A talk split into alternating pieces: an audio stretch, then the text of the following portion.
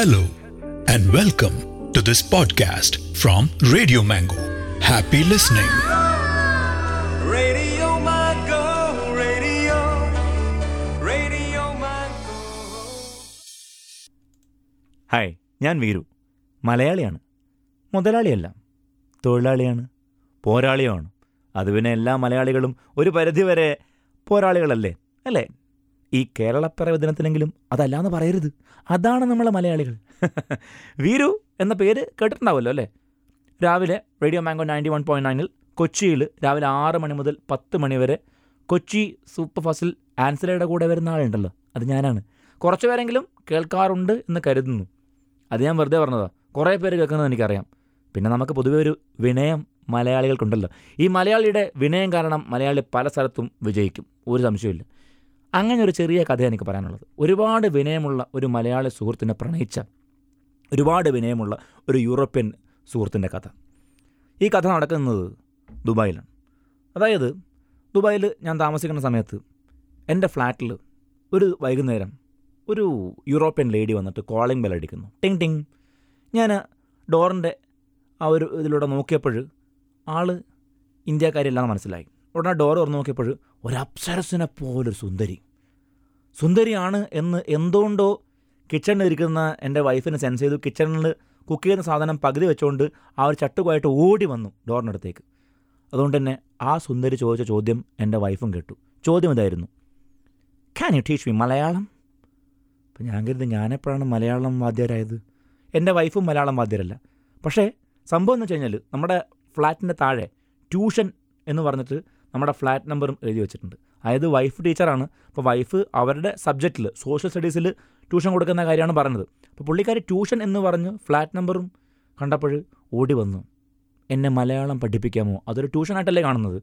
അപ്പം ഞാൻ മലയാളം അറിയുന്ന ആളാണ്. മലയാളം പഠിപ്പിക്കണം എന്നുണ്ട് പക്ഷേ പിറകിൽ നിന്നും ചിക്കന്റെ സ്മെല്ല് വരുന്നുണ്ടായിരുന്നു. അതായത് ചിക്കൻ ഉണ്ടായിക്കൊണ്ടിരുന്ന വൈഫാണ് ചട്ടുവായിട്ട് ഓടി വന്നത്. അപ്പോൾ ചട്ടുവത്തിന് ചിക്കന്റെ സ്മെല്ല് വരുന്നുണ്ട്. അതിന്റെ കൂടെ തന്നെ ഒരു പുകയും വരുന്നുണ്ട്. അപ്പം എനിക്ക് മനസ്സിലായി ചട്ടുവ നല്ല ചൂടുള്ള ചട്ടുകമാണെന്ന്. അതുകൊണ്ട് ഞാൻ ഉടനെ നോ പറയാൻ താമസിച്ചില്ല. ഞാൻ പറഞ്ഞു നോ സോറി മലയാളം പറയാൻ പക്ഷേ പഠിപ്പിക്കാൻ മാത്രമുള്ള ഒരു കഴിവൊന്നും ഞങ്ങൾക്കില്ല എന്നങ്ങ് പറഞ്ഞു. അപ്പോൾ ഓക്കെ എന്ന് പറഞ്ഞ് പുള്ളിക്കാരി അങ്ങ് പോയി. പിന്നീട് ഞാൻ പുള്ളിക്കാരിയെ കണ്ടപ്പോൾ ഞാൻ ചോദിച്ചു കണ്ടപ്പോൾ വെച്ചാൽ അവിചാരിതമായിട്ട് അപ്രതീക്ഷിതമായിട്ട് കണ്ടതാണ് കേട്ടോ. അങ്ങോട്ട് പോയി കണ്ടൊന്നുമില്ല. അങ്ങനെ ചോദിച്ചപ്പോൾ പുള്ളിക്കാരി പറഞ്ഞത് മലയാളം പഠിക്കാനുള്ള ആഗ്രഹം മൂപ്പര് കണ്ടിന്യൂ ചെയ്തു. മലയാളം പഠിച്ചുകൊണ്ടിരിക്കുകയാണ് ആൻഡ് മലയാളം പഠിക്കുന്നതിന്റെ ലക്ഷ്യം മലയാളിയായ ഒരാളെ പുള്ളിക്കാരിക്ക് ഇഷ്ടമാണ്. ഒരുപാട് വിനയമുള്ള കൂടെ വർക്ക് ചെയ്യുന്ന ഒരു മലയാളിയെ പുള്ളിക്കാരിക്ക് ഇഷ്ടമാണ്. ആ ഇഷ്ടം മലയാളത്തിൽ തന്നെ പറയണം. മലയാളത്തിൽ തന്നെ ഒരു നല്ല റിലേഷൻഷിപ്പ് ഉണ്ടാകണം എന്ന് കരുതിയിട്ടാണ് പുള്ളിക്കാരി മലയാളം പഠിക്കാൻ തീരുമാനിച്ചത്. അങ്ങനെ പുള്ളിക്കാരി മലയാളം പഠിച്ചു. അദ്ദേഹത്തെ തന്നെ കല്യാണം കഴിച്ചു. അങ്ങനെ ഇവരുടെ കല്യാണത്തിനൊക്കെ ഞാൻ പോയിട്ടുണ്ടായിരുന്നു. അങ്ങനെ കല്യാണത്തിനൊക്കെ പോയി അന്നത്തെ ഒരു ദിവസം അവിടെ വരും മുമ്പ് ഞാൻ ആ പുള്ളിക്കാരോട് ചോദിച്ചു എന്തുകൊണ്ടാണ് നിങ്ങൾ ഒരു മലയാളിയായ പയ്യനെ ചൂസ് ചെയ്തത്? ഉടനെ പുള്ളിക്കാരി പറഞ്ഞ ഒരൊറ്റ ഉത്തരം എന്താ പറയുക ഒരു ഉത്തരത്തിൽ രണ്ട് കാര്യമുണ്ടായിരുന്നു ഒന്ന് മലയാളി സ്പോഞ്ച് പോലെയാണ്.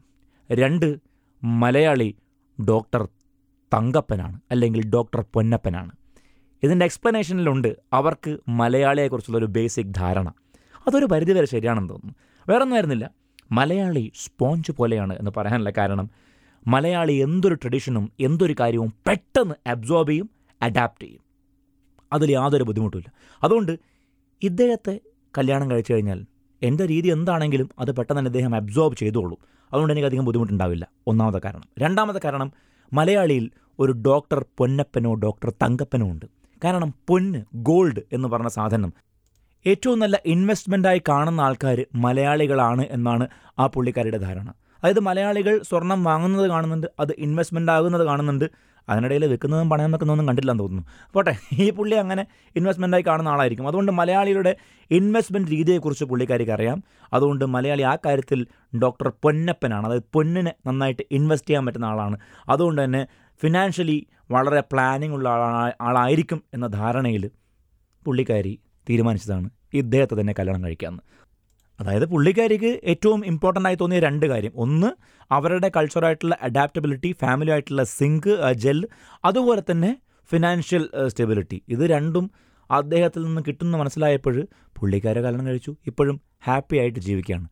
അതോടുകൂടി എനിക്കൊരു കാര്യം മനസ്സിലായി. നമ്മൾ മലയാളികൾ മലയാളികളായ നമ്മളെക്കുറിച്ച് എന്തൊക്കെ പറഞ്ഞു കഴിഞ്ഞാലും ലോകത്തിന്റെ പല ഭാഗത്തും പലർക്കും നമ്മളെ മലയാളികളെക്കുറിച്ച് ഒരുപാട് നല്ല അഭിപ്രായമുണ്ട്. അതുകൊണ്ട് എന്നും മലയാളി എങ്ങനെയെന്ന് പുറത്തുള്ള ആൾക്കാരോട് ചോദിക്കുമ്പോൾ അവരുടെ ഉത്തരം വരുന്നതിനെക്കാട്ടെ മുന്നേ എന്റെ മനസ്സിലുണ്ടാവുന്ന ഉത്തരം ഈ രണ്ട് ഉത്തരമാണ് മലയാളി സ്പോഞ്ച് പോലെയാണ്. മലയാളി ഡോക്ടർ പൊന്നപ്പനാണ്. ഇത്രയും പറഞ്ഞത് മുഴുവനായിട്ട് കേട്ടിരുന്ന ആരെങ്കിലും ഉണ്ടെങ്കിൽ ഒരു കാര്യം ഉറപ്പാണ്. ഒന്നുകിൽ അവൻ ഇതിലെന്തെങ്കിലും കുറ്റവും കുറവുണ്ടോ എന്ന് കണ്ടെത്താൻ വേണ്ടി കേട്ടിരുന്നതായിരിക്കും. അല്ലെങ്കിൽ ഇവൻ എന്തോന്നടേ പറയുന്നത്? ഇതെവിടെ ചെന്ന് അവസാനിക്കും എന്നറിയാൻ വേണ്ടി കേട്ടതായിരിക്കാം. അതുമല്ലെങ്കിൽ ചുമ്മാ ഇത് തള്ളാണോ അല്ലയോ എന്നറിയാൻ വേണ്ടി കേട്ടതായിരിക്കാം. അതുമല്ലെങ്കിൽ ഒരു പക്ഷേ സംഭവം ഇഷ്ടപ്പെട്ടിട്ട് കേട്ടതായിരിക്കാം. അതാണ് എന്റെ ആഗ്രഹം എല്ലാ മലയാളികളെയും പോലെ. അപ്പം ഹാപ്പി കേരളപ്പിറവി. കേരളപ്പിറവി ദിനാശംസകൾ.